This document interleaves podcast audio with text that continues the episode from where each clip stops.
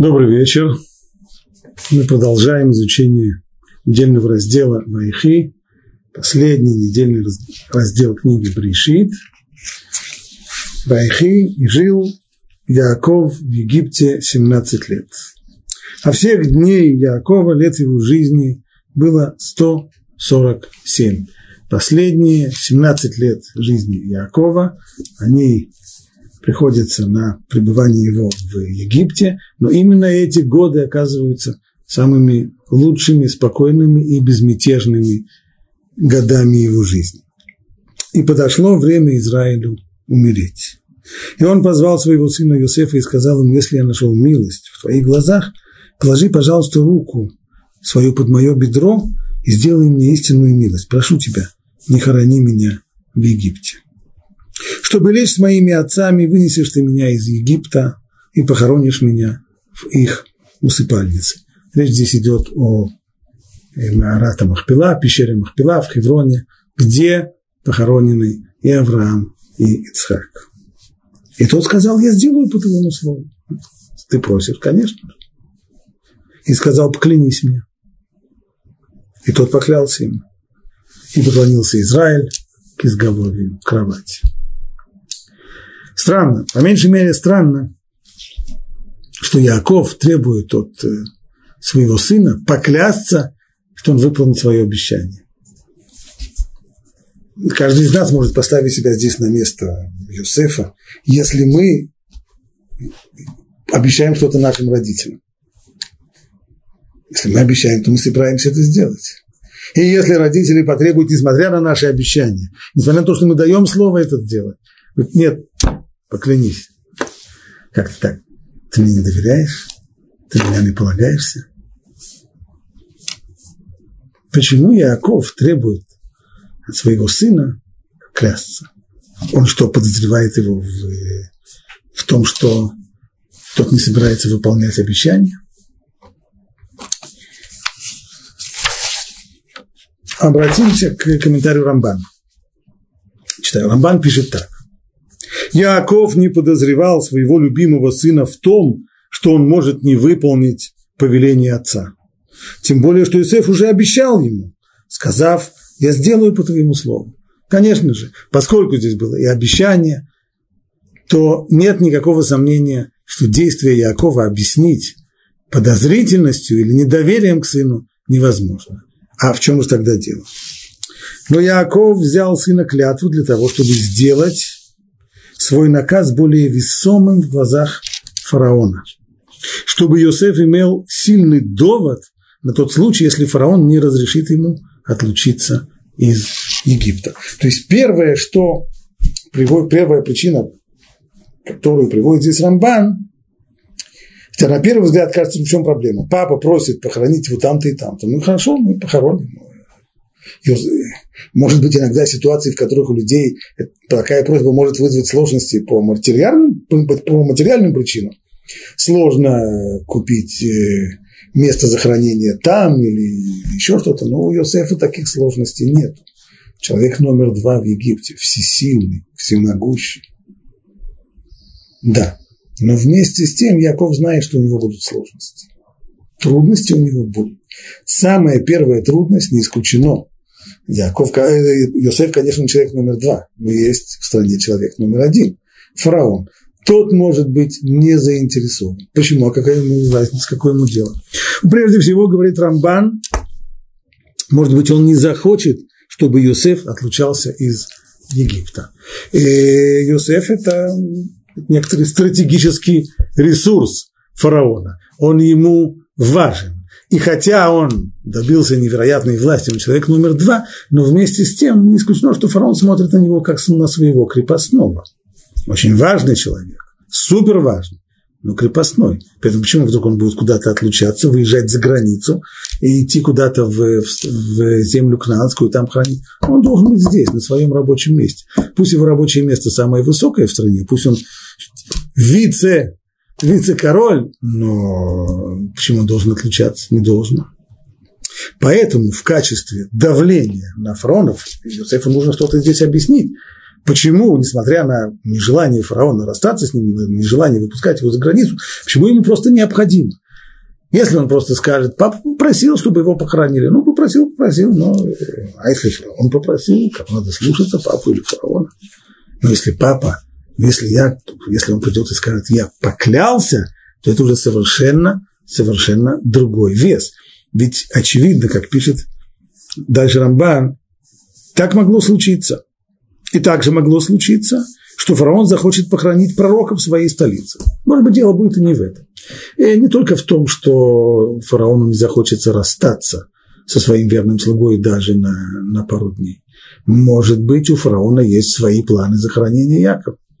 Может быть, он захочет похоронить его в столице и не согласиться с тем, чтобы Якова хоронили где-нибудь в другом месте. А какое ему фараону дело? Продолжает Рамбан, чтобы оказать почет Юсефу и его братьям. Пусть это из лучших побуждений по отношению к Юсефу, но все равно царская воля. Я хочу, чтобы отец моего самого близкого приближенного был похоронен в столице. Поэтому-то Яков попросил Юсефа поклясться, ведь фараон не станет вынуждать его нарушать данную отцу клятву. Совершенно другой разговор. Когда речь идет о том, что папа попросил, это одно. С одной стороны, папа попросил, а с другой стороны, фараон попросил. Когда фараон просит, то ему не отказывают. Но когда папа потребовал поклясться, и я поклялся, что значит сейчас нарушать клятву, на это фараон вряд ли пойдет. Да потому что человек, который способен нарушать клятву, такой человек фараону вряд ли нужен в качестве приближенного, потому что на него уже сам фараон на него вряд ли сможет полагаться и вряд ли сможет ему доверять, ибо это уже совсем другого рода отношения. Поэтому пойти на то, чтобы заставить Иосифа нарушать клятву, вряд ли фараон захочет. Можно было бы прибавить здесь еще одну заинтересованность. Ведь э, почему фараон, может быть, захочет и выразить это желание, чтобы Яков был похоронен именно в Египте, а не в каком другом месте. Известно, это видно и по тексту, и комментаторы приводят об этом, пишут об этом, что с приходом Якова в Египет голод прекратился. Голод, который угрожал всему египетскому населению, пришел, закончился с приходом Якова, и в этом у египтян сомнений не было. Понятно, что его почитали там как святого. И не просто как святого, а как некое почти божество. И уж, конечно, при всем том культе мертвых, который был у египтян, когда речь идет о таком для них большом человеке, который спас их страну от голодной смерти, то, конечно же, желание забальзамировать его и поставить его мумию в каком-нибудь месте общественного почитания, по крайней мере, чтобы его гробница была среди почитаемых гробниц э, других э, великих людей в Египте, конечно, она была колоссальной. И здесь мы уже имеем дело не только с волей фараона, здесь фараон был бы выразителем воли населения. Население бы возмутилось. Как это так? Их святого, их э, предмет поклонения у них отбирают. Это, этого не может быть. Поэтому против всего этого, против давления масс, против нежелания фараона, против всего этого нужно, для того, чтобы все это сбалансировать, необходимо было что-то веское, а не просто папа попросил. Вот для чего Яков, понимая хорошо ситуацию, в которой будет его сын, потребовал от него клятвы. И на этом Рамбан точку не ставит. Он прибавляет здесь еще одну фразу.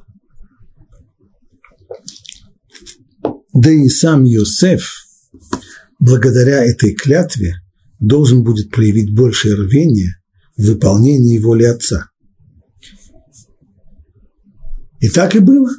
Фараон сказал Юсефу, поднимись и похорони отца, как ты ему поклялся. То есть, когда уже, заглядывая вперед, если мы почитаем в тексте, что произошло, когда Юсеф отправился к фараону и выразил желание отправиться в землю Кнанскую, чтобы похоронить отца там, в Хевроне, в пещере Махпила, фараон ответил ему, поднимись и похорони своего отца, как ты поклялся. То есть в этих словах фараона видно, что если бы не клятва, то он, может быть, и не отпустил бы его.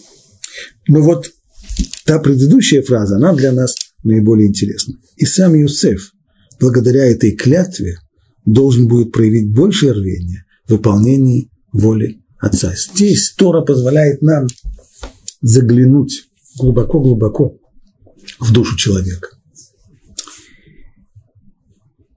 Человек принимает какое-то решение.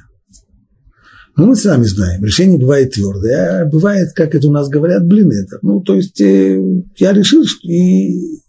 то есть я решил так, что если ничего страшного не случится, то я очень постараюсь выполнить свое решение. Это не твердое решение. А есть решение твердое. Человек решил, принял какое-то решение. Он решил завтрашнего дня начать жизнь по-другому. Завтра он решил бросить курить. Завтра он решил взяться как следует за учебу. Завтра он решил взяться за, взять себя в руки, -то, прекратить и так далее, и так далее. Но даже там, где решение твердое, есть разные степени твердости решения. И проявляется это в, именно в той ситуации, когда человеку нужно вести тяжелую борьбу за выполнение этого решения. И чем более твердое решение, тем меньше шансов, что человек сломается в этой борьбе. Бывает решение твердое, но вместе с тем человек твердо решил, но как только он сталкивается с трудностями, то он чувствует, что ну, все, что от него зависело, он сделал. Я сделал все, что мог, но обстоятельства сильнее меня. Это верно. Но дело в том, что если человек, чем больше человек ощущает свою обязанность выполнять свое решение, чем его осознание того, что решение его не может быть никоим образом изменено, чем это сознание более глубокое, тем человек больше находит в себе сил бороться, и тем легче ему преодолевать те обстоятельства, которые в случае менее твердого решения казались бы ему непреодолимыми. В качестве примера, чего здесь хотел достичь Яков, как говорит Рамбан, он хотел достичь того, чтобы благодаря клятве осознание обязательности и своей обязанности выполнять это решение у Иосифа было бы более твердое. Понятно, что одно дело просто пообещать, а другое дело поклясться. Когда человек клянется, то степень его обязанности повышается. Ну и что? Благодаря этому сознанию он способен сделать куда больше, чем человек, который не поклялся. Потому что у человека, который не поклялся, его ощущение, что я сделал все, что могу, оно верное. Но если бы он поклялся, если бы его осознание обязанности своей было выше, сильнее, то тогда на самом деле выяснилось, что он может еще что-то сделать. То есть вот эта самая фраза, ощущение того, что я все мог сделал все, что мог, она относительная. Я сделал все, что мог, это вещь не абсолютная. Она относительно, относительно того, насколько сильно человек осознает свою обязанность. Йосеф таким образом, Яков, точнее, хотел отрезать Юсефу все пути отступления. Нечто подобное сделал много лет спустя римский полководец Юлий Цезарь, когда он высадил свои войска в Британии, они пересекли Ла-Манш, оставили свои корабли у берега и стали взбираться на отвесные высокие утесы на берегу Ла-Манша. Когда, наконец, солдаты, легионеры взобрались и оказались наверху, Цезарь скомандовал, а теперь повернитесь назад. И когда они повернулись назад, они увидели, что корабли, на которых они приплыли сюда, в Британию, горят. Их по приказу полководца подожгли. Вот теперь нет возможности отступления. Когда человек знает, он идет в атаку, он идет воевать, но знает, что в крайнем случае, если атака захлебнется, и если не получится, в крайнем случае можно отступить. Можно удрать. Э, корабли здесь. А. Тогда, конечно, война, война при, с обученными римскими легионерами, которые сражались достаточно упорно, Конечно же, они будут драться сильно, но вместе с тем, чтобы они дрались еще сильнее, Цезарь отнял у них возможность к отступлению. Отступать некуда. Можно только идти вперед и победить. Другой опции просто нет, не существует. То же самое делает клятва. Нет такой опции, нет возможности сказать, ну, я сделал все, что мог, а что же я могу сделать? Фараон против, народ волнуется, в печати погромные статьи, скоро вообще начнется здесь антисемитская кампания. Ну, что я могу сделать? Я же не могу подвергать...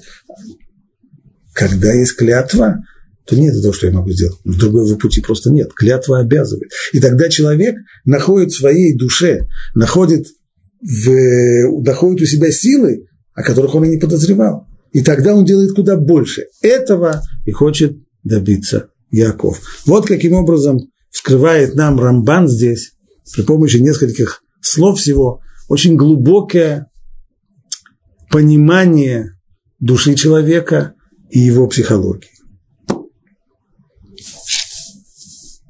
Так, кстати, царь Давид, по аналогии, говорит «Нишбати вы акаема лишмор мишпатей циткеха». Я поклялся, и теперь я буду исполнять твои заповеди, твои законы. То есть человек-то осознает, что он обязан исполнять. Да, конечно, обязан. Обязан, но иногда бывает трудно. И если человек дает еще и клятву, что он будет это исполнять, то тем самым, благодаря этому, ему удается преодолеть те препятствия, которые без клятвы он бы не преодолел. Это то, что делал царь Давид, для того, чтобы заставить себя выполнить то, что от него требуется в самых тяжелых условиях, он принимал клятву. Клялся, давал обед, что он это обязательно, обязательно выполнит. И это, бы, и это ему помогало. Вернемся еще раз к тексту, в конце отрывка, который мы зачитали. После того, как Йосеф поклялся, сказал, клянись мне, и тот поклялся ему, и поклонился Израиль к изголовью кровати. Как это понять? Что это за поклон? В чем его смысл? Поклона к изголовью кровати.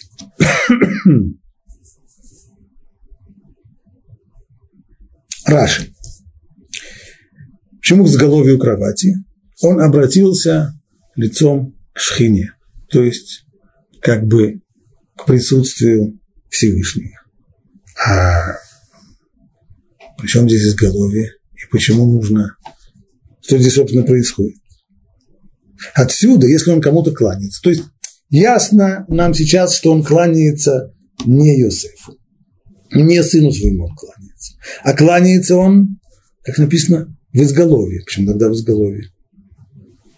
Равир, кстати, здесь обращает внимание, что происходило. Когда Йосеф к нему пришел, то Яков сел на кровати. Человек, который сидит на кровати, то лицом он к своим ногам, затылком к изголовью. Стал, и Йосеф стоял перед ним. Следовательно, если Яков, написано, что Яков наклонился по направлению к изголовью, то понятно, что это был поклон назад, то есть он должен был просто развернуться и поклониться в другую сторону, не в ту сторону, куда он сидел лицом. Это, что ему еще остается, в принципе, все, что он должен был сделать на земле, он вроде бы уже сделал, он заканчивает, понимает, что он заканчивает свои жизненные задачи, и остается ему только благодарность, поклониться, поклон благодарности тому, кто довел его до сегодняшнего дня, кто вел его через все, все жизненные испытания, кто привел его и сюда, в Египет, кто привел его к своему сыну, которого он считал погибшим. Вот это поклон к изголовью. Но вопрос, а откуда Почему это именно к изголовью? Почему поклон как благодарность Всевышнему, почему он именно в такой форме, когда он разворачивается назад в сторону изголовья? Раша отвечает нам, что отсюда мы, отсюда мудрецы Талмуда заключают, что шхина пребывает над изголовьем больного. То есть, я не знаю, откуда Яков это знал, но, по крайней мере, если Яков развернулся и поклонился к изголовью, то это значит, что Всевышний как бы находится там, у изголовья больного. А для чего это необходимо?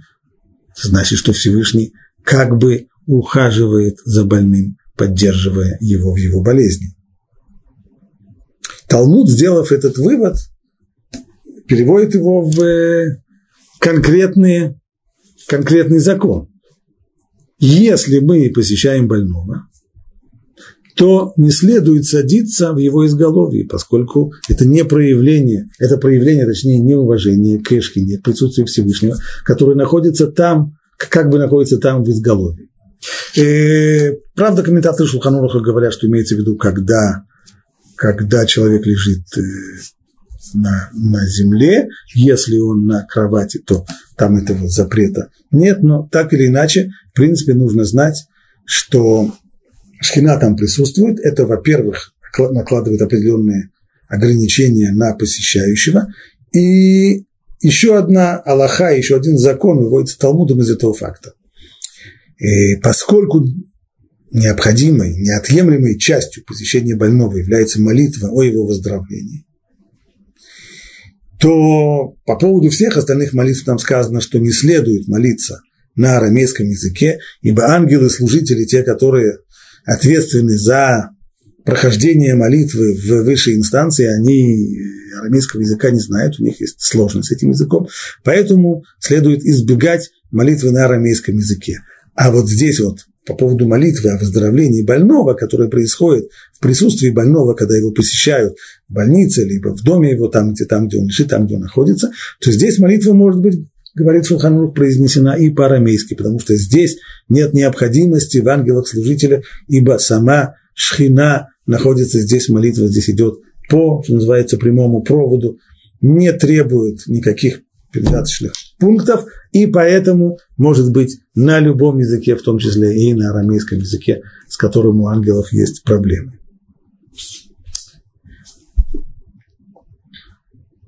Другое объяснение, говорит Раши, другое объяснение следует понимать этот посук так. Не то, что Яков поклонился в сторону изголовья, то есть развернулся и стал кланяться назад к изголовью, а он поклонился, поблагодарил за свое ложе, за изголовье ложи, то есть за то, что его ложе, а ложе здесь – это только слово, которое намекает на его потомство, что оно было без порока. То есть ему удалось добиться того, чего не удостоились ни его дед Авраам, ни его отец Ицхак. У тех всегда хотя бы один из сыновей уходил, не продолжал их путь, Ишмаэль покинул Авраама, Исав покинул Ицхака, а у него, у Якова, все его 12 сыновей, все они вместе, никто не ушел. Все они остались двенадцатью коленами сынов Израиля, от них в дальнейшем строится и весь еврейский народ. Это была его благодарность за то, что ложе его было без порока, не было среди них ни одного отступника. Хотя условия, в которых они жили, были совсем непростые, в которых можно было бы ожидать, что отступничество может быть. Прежде всего, сам Юсеф. Юсеф, который на протяжении десятков лет оказался оторванным от, от э, своей семьи, от всего еврейского, среди язычников. И кроме того, не просто среди язычников, а был он в экстремальных ситуациях. Сначала он был рабом, бесправ, бесправ, бесправным рабом, который не имеет права ни на что свое собственное. И, конечно же, очень легко в такой ситуации подчиниться, ассимилироваться и расстаться со всем тем, что, что выделяло его из среды язычников. Потом его вознесло наоборот, он, он пережил невероятный совершенно взлет, стал человеком почти царствующим в Египте. Это тоже очень тяжелое испытание.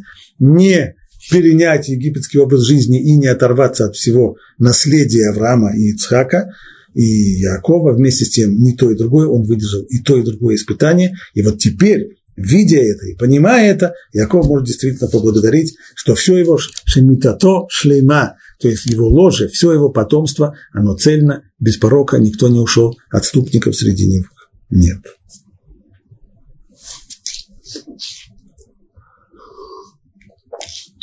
И было.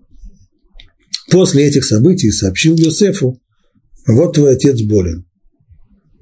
И было после этих событий, сообщил Йосефу, вот твой отец болен. А кто сообщил? Подлежащее в этом предложении отсутствует. Раши старается устранить эту сложность, пишет так. Сообщил Йосефу один из концов, кто-то, гонец какой-то. В этом стихе опущено подлежащее, а почему оно опущено? Да потому что не так важно. Сообщил тот, кто может сообщать. Гонец. А некоторые говорят не так. Это был не просто гонец. Это Ефраим, сын Иосифа, Ефраим, который обычно проводил время за занятиями с Яковом, то есть он жил в земле Гушен, не в столице вместе с отцом, а в земле Гушен, там, где находился Яков, потому что у него он учился. И когда же Яков заболел там, в земле Гушен, то Ифраим отправился к отцу для того, чтобы известить его об этом. И так приходит, после этих событий пришло к Юсефу известие о том, что отец болен. А ведь и раньше было написано еще, и подошло время Израилю умереть. А почему же тогда после этих событий вдруг ему сообщили, что отец твой болен, если пришло время умереть, наверное, он заболел? Нет. То, что написано выше, что пришло ему время умереть, он просто почувствовал, что его дни сочтены без того, что была какая-то болезнь. Очевидно, просто ощущение слабости, того, что силы покидают, хотя никакой болезни еще нет, оно и принесло Якову ощущение и понимание, осознание того, что его дни сочтены. А вот теперь, через некоторое время после этого, он уже и заболевает. Кстати, это первый раз во всей Торе, что упомянута болезнь.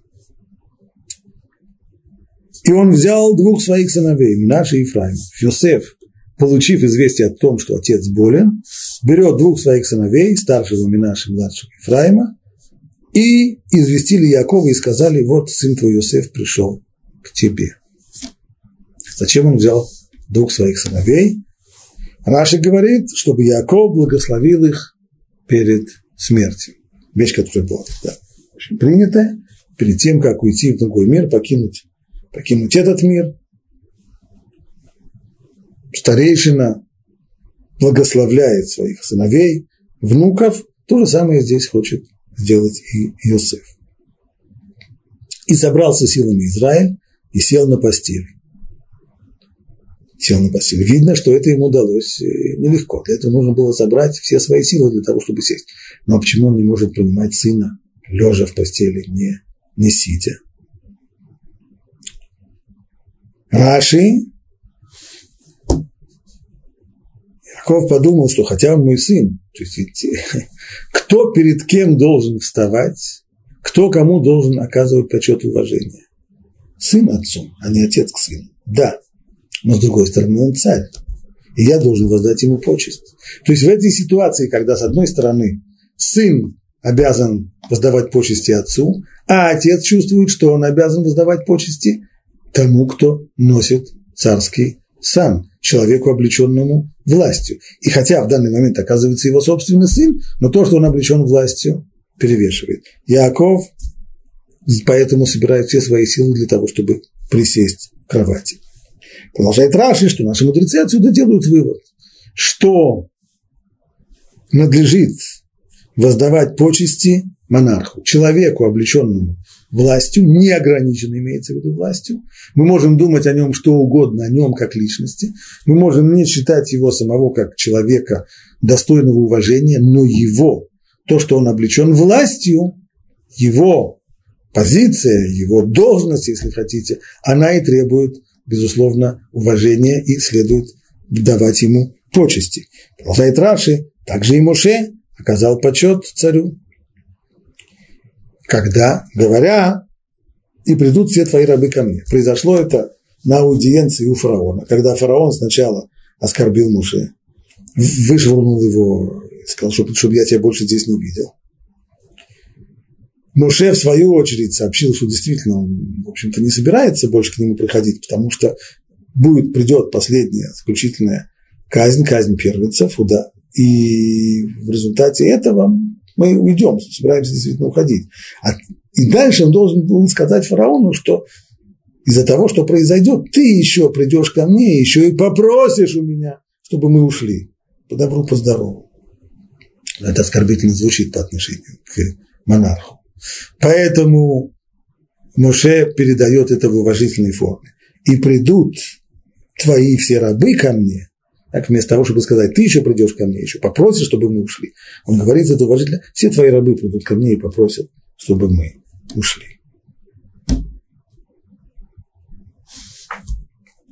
И сказал Яков Йосеф, Бог всемогущий явился ко мне в Лузе, в земле Кинаанской, и благословил меня, и сказал мне, вот я расположу тебя и размножу, и сделаю тебя сообществом народов, и дам тебе эту землю, и дам эту землю твоему потомству после тебя в вечное владение.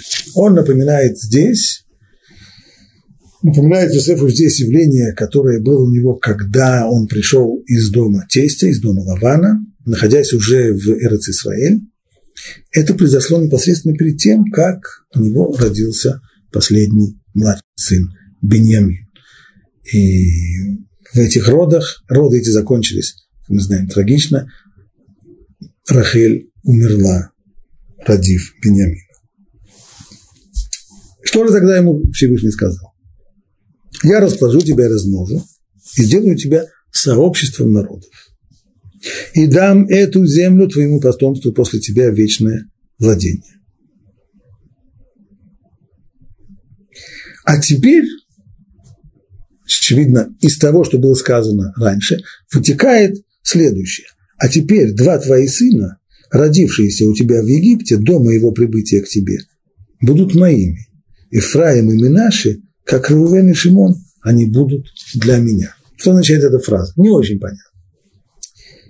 На самом простом уровне понимания имеется в виду так. Фраим и Минаши, они внуки Якова, они сыновья Иосифа. Яков говорит, что они мне теперь будут не как внуки, а как сыновья. Наравне с моими сыновьями, как Рувен и Шимон. Они становятся моими сыновьями. Ну и что это означает? Каким образом переводят внуков в сыновья? И в чем смысл этого перевода из внуков в сыновья?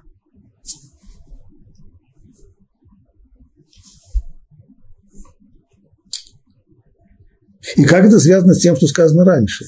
Вот, я расположу тебя и размножу, и сделаю тебя сообществом народов. Почему из этого выходит, что Ефраим и Минаши, которые были внуками Якова, они теперь становятся как бы его сыновьями. Обратимся прежде всего к Раши. Раши говорит, тогда Всевышний известил от имени Якова, тогда Всевышний известил меня о том, что от меня произойдут еще сообщества и народы. Так, и сообщества, и народы. И хотя он сказал мне до этого, народ и сообщество народов, то есть, если мы посмотрим там, в 35 главе книги Берешит, как было там сказано, говорится там так –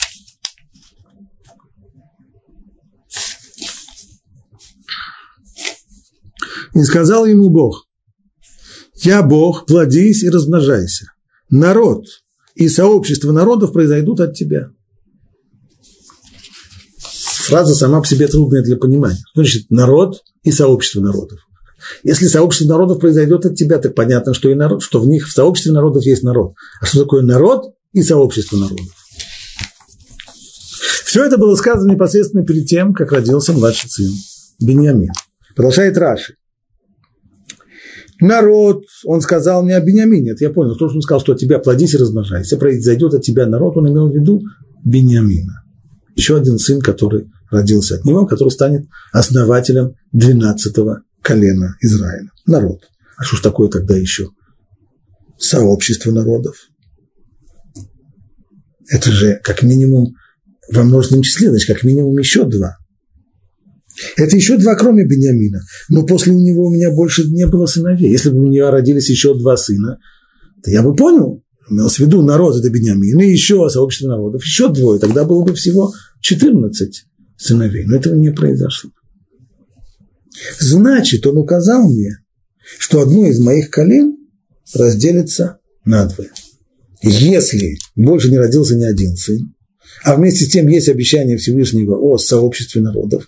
Это значит, что один из сыновей, каждый из сыновей будет основателем одного из племен, или как это называют, колен Израиля. Значит, одно из таких колен, одно из племен разделится на два. Так вот, этот самый дар я дарю тебе. То есть, два твоих сына, они станут родоначальниками колен, нас на равне с их с, с их дядьями, они из моих внуков становятся как бы моими сыновьями, подобными Рувену и Шимону. Как есть колено Рувен, как есть колено Шимон, отныне будет не колено Юсеф, а будет еще колено Ифраим и колено Минаши. Они будут моими. В чем это выразится? Продолжает Раши. Они будут входить в число моих других сыновей, чтобы получить удел на земле Израиля. То есть это не просто вроде как называться коленом, а есть здесь еще некоторые конкретные привилегии. А именно, они получат надел, то есть Эрец Израиль должна быть разделена на наделы каждому из племен, каждому из колен. Кстати, прежде чем мы перейдем к вопросу о том, как конкретно происходил этот раздел, но что же получается? Получается, что вместо 12 колен Израиля у нас сегодня есть 13. Если 12 сыновей родилось, 12 последний Бениамин, после него никто не рождается, и колено Иосифа разделяется на два, так есть 13. Нет, всюду, везде, всегда упоминается 12 колен. Почему? Да потому что если мы посмотрим во всех местах Торы, в которых происходит это читание, то есть одно из двух. Если отдельно считаются колено Ефраим и колено Минаши, то тогда не считается колено Левии. К примеру, раздел Израиль. Колено Леви не получает своего надела в Израиль. Они безземельные. А вместо, них, вместо него, так, таким образом остается 11, вместо него колено Юсеф разделяется на 2 и ровно 12. Но если есть какой-то список, в котором колено Леви упоминается, то в нем колено Иосифа упоминается как одно колено. В нем Ифраим и Минаши объединяются в одно колено. Так что 12 всегда остаются 12. То есть либо считается колено Леви, либо колено Леви не считается, и тогда вместо него два других колена Ифраим и Минаши. Так вот, в разделе Эрц Исраиль, как мы сказали, Леви не участвует, потому что левитам суждено быть безземельным, они не получают надел в стране Израиля, а Ифраим и Минаши, они получают каждый по своему наделу. Продолжает дальше Раши, объясняя следующую фразу, а дети, которые родятся после них, будут твоими. То есть эти два сына, Ифраим и Минаш, они мои. Они из моих внуков становятся, из твоих сыновей становятся моими сыновьями. А остальные дети, которые у тебя родятся после, они уже будут твоими. То есть они уже не будут основателями новых колен, и по имени своих братьев они будут называться в своем наследии. То есть они присоединятся к коленам Ифраим и Минаши. Раши разъясняет, если родятся еще и другие сыновья, то они уже не войдут в число моих сыновей, но будут причислены коленам Ифраима и Минаши, и у них не будет своего собственного имени среди колен. То есть они не станут родоначальниками колен. Это все, что касается удела. Здесь Раши останавливается и сталкивается он с серьезной сложностью. Ведь мы знаем в дальнейшем, в книге Бамидбар написано, что земля Израиля разделалась по принципу многочисленному «дайте больше удел». То есть, по идее, чем больше народу, тем больше удел. Это означало, что деление было поголовное. Если так, то какой смысл в том, что Ифраим и Минаш, они называются коленами, и они получат удел. Ведь неравные же наделы получали. Ведь надел каждого из колен определялся его численностью. И чем больше было колено, чем больше было племя, тем большую площадь в стране Израиля они получали. Говорит да, действительно. И хотя земля была разделена по числу голов, как сказано, многочисленному дай больше удел, и все взяли поровну, только за исключением первенцев, то есть определенное неравенство было только внутри семей, когда одну долю отца, если делили его сыновья-наследники, то по закону Торы, если, скажем, было у отца пять сыновей, то разделяется все его имущество, все, все, весь его надел разделяется на шесть частей, две из них получает первенец, четыре остальные четыре сына. Это единственное неравенство, которое было, но в остальном разделение было равным, то есть чем больше было племя, чем больше колена, тем больше площади оно получало. Вместе с тем, как бы то ни было, продолжает Раши, коленами названы только эти два сына Юсефа, чтобы участвовать в жеребьевке. А в чем выражалось то, что они колено, в чем это такое большое преимущество? Они участвовали в жеребьевке для раздела земли по числу колен. То есть это не так, что э, был, была жеребьевка, при которой участвовало колено Юсефа, а потом полученный жребий они делили пополам. Нет, каждый из них, имя наш Ефраим, они тянули свой отдельный жребий. Спрашивается задача, а какой такой большой, ну, может быть, это почетно участвовать в жребии на, наравне со своими дядьями, но вроде как материального большого интереса здесь и, и нет Против такого понимания восстает Рамбан.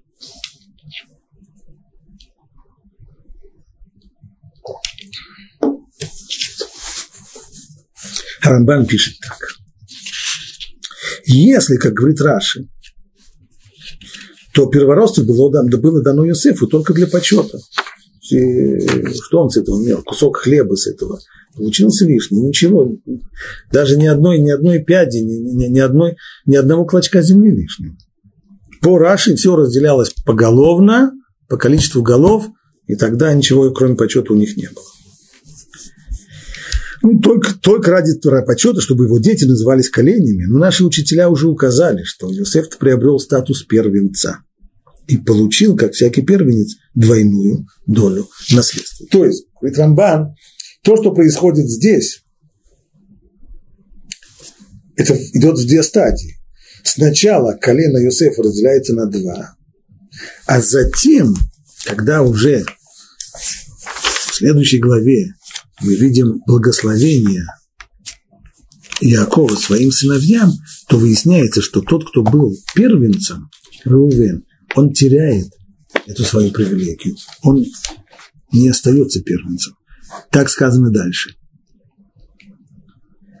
Рувен первенец ты мой, сила моя, начаток силы моей, избыток величия, избыток могущества, но стремительный, как вода, ты не будешь иметь преимущества. Ты это потерял. Если Рувен потерял свое первородство, то ведь кто-то должен заступить на его место. А вот это, говорят наши мудрецы, Юсеф. Он теперь получает статус первородного. А как можно получить статус первородного? Он же родился предпоследним. Статус первородного означает, что он получает в наследстве две доли, двойную долю. Так вот эта двойная доля дана сейчас Юсефу. Стало быть, должно быть этому материальное выражение. Это должно быть действительно в два раза больше земли, попросту. Так как же можно сказать, утверждает Рамбан, то, как пишет Раши, что все это, то, что он назначил их своими сыновьями, это исключительно для почета, чтобы участвовать в жеребьевке от имени, вот будет Ифраим, вот будет Минаше, на, наравне с Рувеном и Шибоном.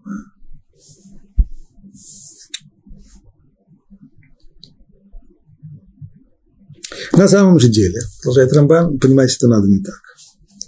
Когда земля Израиля была разделена между коленами, ее поделили на 12 равных частей.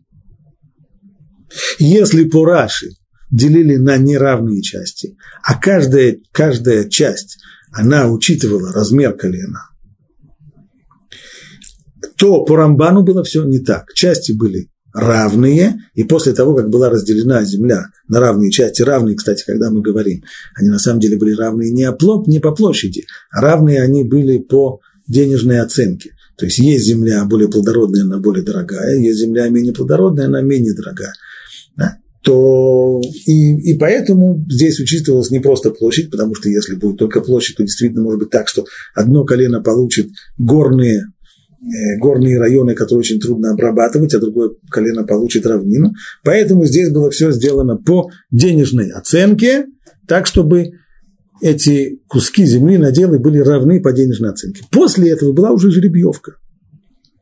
И получилось так, что самое малочисленное колено Шимона, по той переписи населения, которая содержится в книге Бамидбар, можно видеть, что самое малочисленное колено – это Шимон,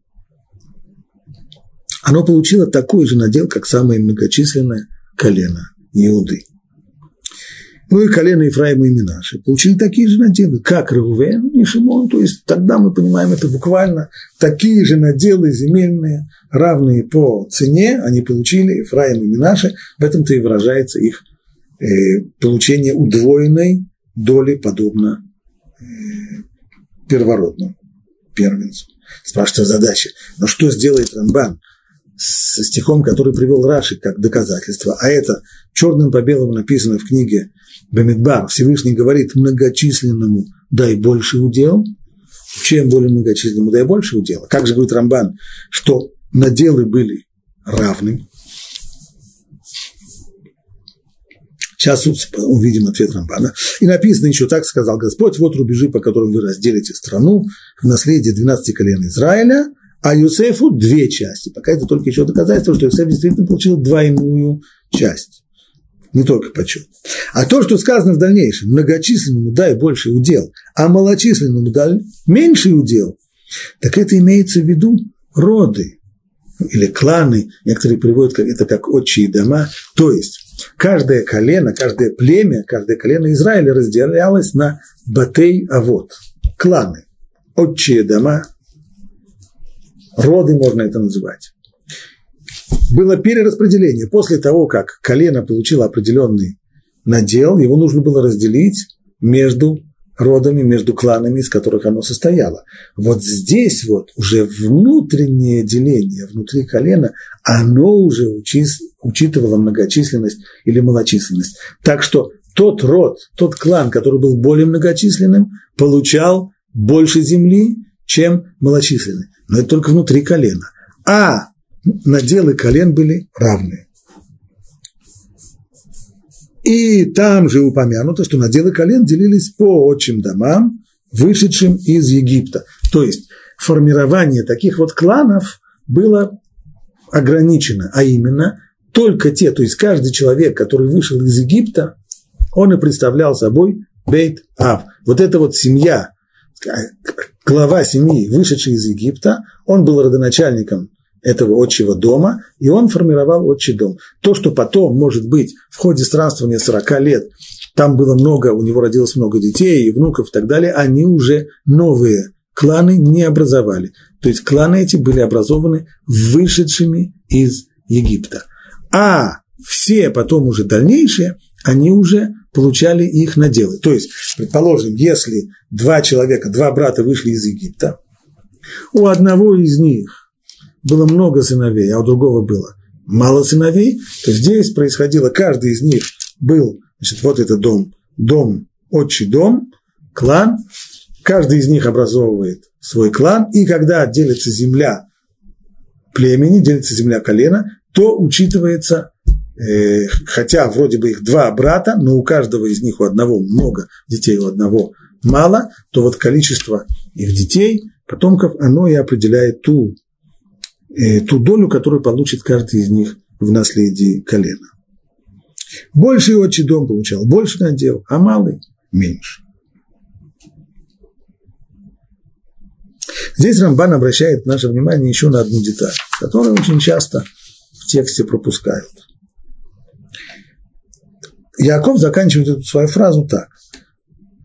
Значит, теперь два твои сына, родившиеся у тебя в Египте, до моего прибытия к тебе – они будут моими. Кто это? Ифраим и Минаш. Так действительно Тора подчеркнула, что Ифраим и Минаши родились еще до того, как начался голод. А уж тем более до того, как Яков пришел в Египет. Как Рувен и Шимон они будут для меня. А дети, которые родятся после них, будут твоими. По имени братьев своих они будут называться в своем наследии. А у Иосифа что, родились еще сыновья? Шла ли речь здесь о конкретных сыновьях, или это, так, теоретически, если это будет, может, этого и не было.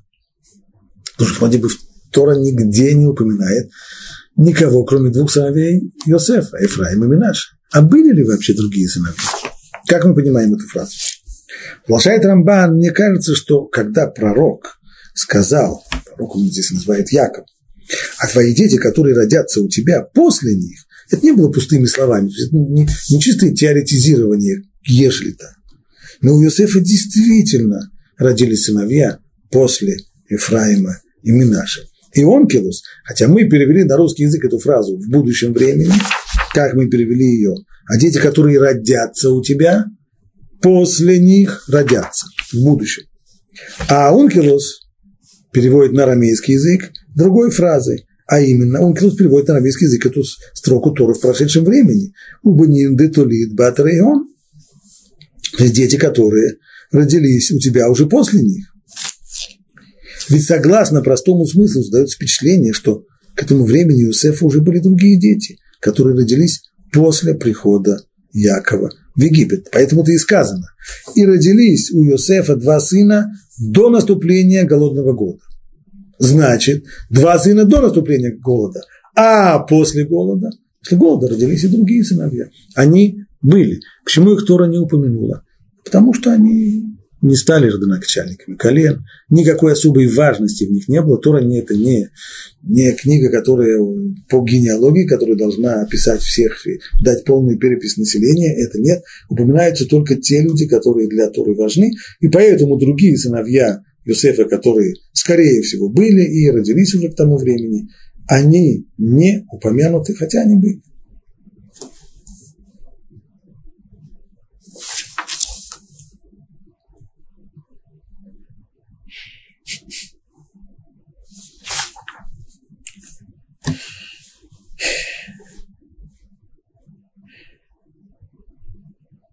Читаем продолжение текста. А я, это слова Якова, когда я шел из Падана Рама, умерла у меня Рахель в земле Кнаан, в дороге, когда еще оставалось немного дойти до Ефрата. И я похоронил ее там, на пути в Ефрат, он же Бейтлехем. Почему он вдруг э, вспомнил о событиях, которые произошли 50 лет тому назад?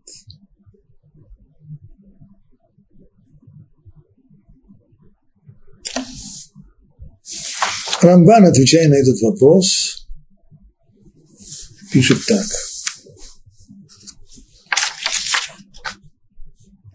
Согласно простому смыслу, Яков сказал Юсефу эти слова, как бы прося прощения. То есть здесь есть некоторые извинения. Чтобы Юсеф не рассердился на то, что отец желает быть погребенным в пещере Махцела, но он сам не похоронил там Рахель, а только Лею. Есть здесь немножко... Отец требует от сына, от Юсефа, чтобы тот проходил его в пещере Мухпила. И отец понимает, и Йосеф знает, что отец хорошо понимает, что ему это будет очень и очень трудно добиться этого разрешения. Ему придется воевать с фараоном, очень трудно это будет. Ну, он принимает на себя это. Отец требует, принимает и клянется. Но вместе с тем, 50 лет тому назад, когда мать Юсефа умерла, а умерла она при родах, когда она родила самого младшего сына Бениамина, то написано, что Яков похоронил ее там, в дороге, не доходя до Бейтлеша. Почему он не похоронил ее в фамильном склепе, в усыпальнице, в пещере Махпила.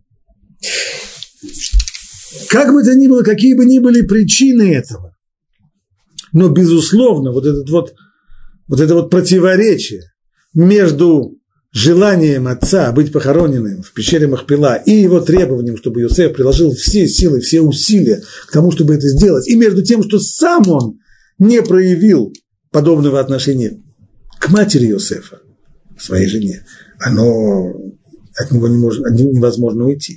Поэтому, пишет Рамбан, считает Яков необходимым сейчас как бы извиниться.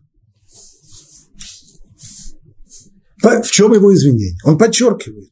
Рахель умерла в земле Кнаан, не так, как я. Я нахожусь здесь, в Египте, далеко за пределами Святой Земли. С твоей матерью так не было. Ей удалось умереть в Святой Земле. И не погребена вне пределов Святой Земли, как было бы с ним, если бы его похоронили в Египте. Коли меня будут хоронить здесь, я окажусь вообще на берегах Нила. Твоя, твоя... Верно, что твоя мать не была похоронена в пещере Махпила, но все-таки в Святой Земле. И еще. Он сказал, что она умерла внезапно. Это второе извинение. Это произошло в дороге. Никто к этому не был готов. Это не то, что мы жили в каком-то месте определенном, и там она заболела. Все это произошло совершенно неожиданно, в дороге. Он не сумел организоваться. Что ему было сейчас делать? Как было ему поступить, отправиться с телом жены в Хеврон, в Марат Махпила? Он не мог этого сделать. Он не мог похоронить ее в Махпиле. Не мог же он бросить детей и стада на середине пути и спешно направиться с ее телом в пещере Махпила. Это было нереально, поскольку здесь и стада, и дети, все это многочисленное семейство. Невозможно их бросить на произвол судьбы.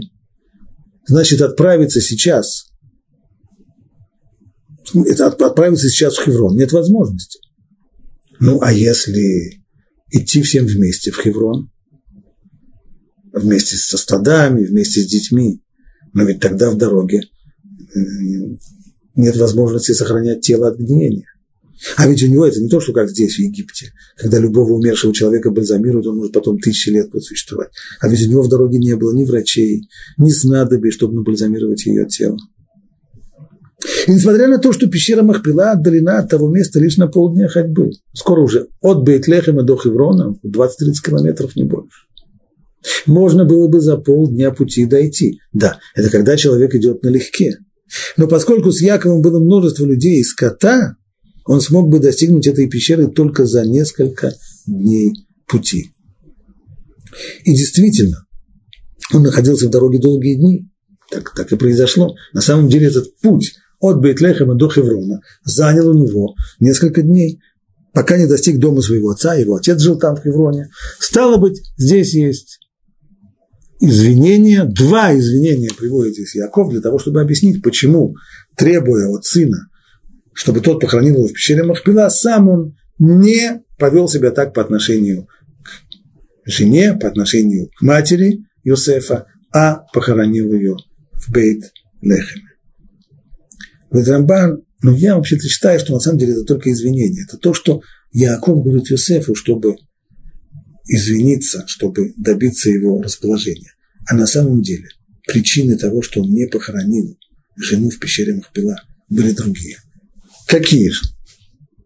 Да и Иосиф и так знал, что его мать умерла в пути, и с почетом похоронена в Кнаане. Однако подлинная причина, по которой Яков не отнес ее в пещеру, это не желание хоронить там двух сестер – так как ему было стыдно перед своими отцами, ведь сначала он женился на Лее, разрешенным образом, а затем из любви к Рахель взял и ее, чтобы выполнить данное ей обещание. То есть мы знаем, что Яков женился на двух сестрах.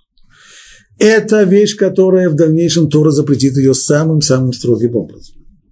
Правда, сам Рамбан утверждает, на основании чего Яков позволил себе подобную вещь. Наши працы не обязаны были исполнять законы Торы, поскольку она еще не была дана. Они их исполняли только добровольно и делали это только в Святой Земле, там, где эти заповеди имеют особый смысл. За пределами Святой Земли они не считали необходимым исполнять добровольно эти заповеди. Поэтому Яков позволил себе жениться на двух сестрах, и все было хорошо до тех пор, пока он не пришел в Израиль. Здесь уже в Израиль он не остается жить с двумя женами.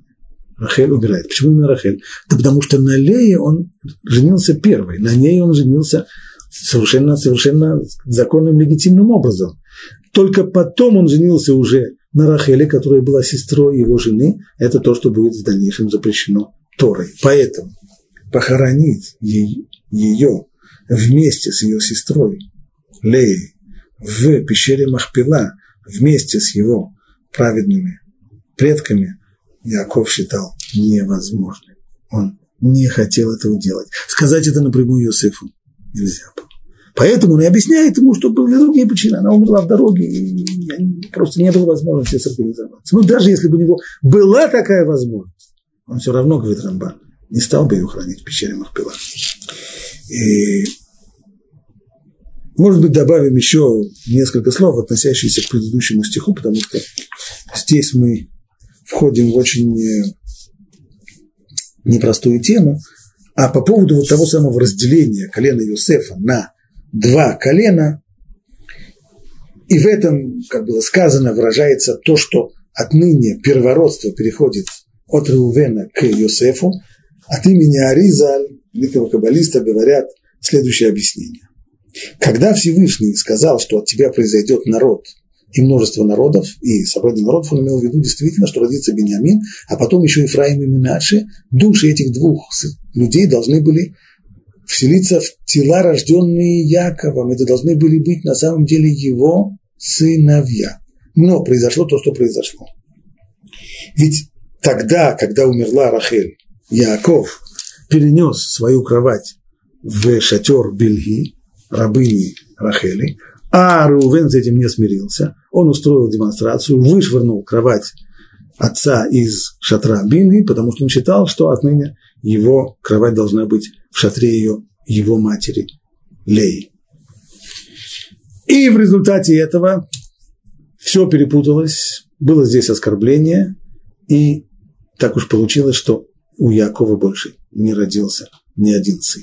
Поэтому души Ефраима и Минаш должны были ждать до тех пор, пока Йосеф не женится, и они рождаются, эти два сына уже, эти души приходят, рождаясь как его сыновья, а затем Яков принимает их себе, делает их своими, из внуков производит их свои, свои сыновья, тем самым отбирая у Реувена его первородство в результате именно этих действий, именно это его порывистая демонстрация привела к тому, что он лишился первородства, и на отныне это первородство переходит к Ефраиму и Минаше, они становятся сыновьями Якова, какими они и должны были бы быть, если бы не та демонстрация, которую устроил Рувен. Вот как.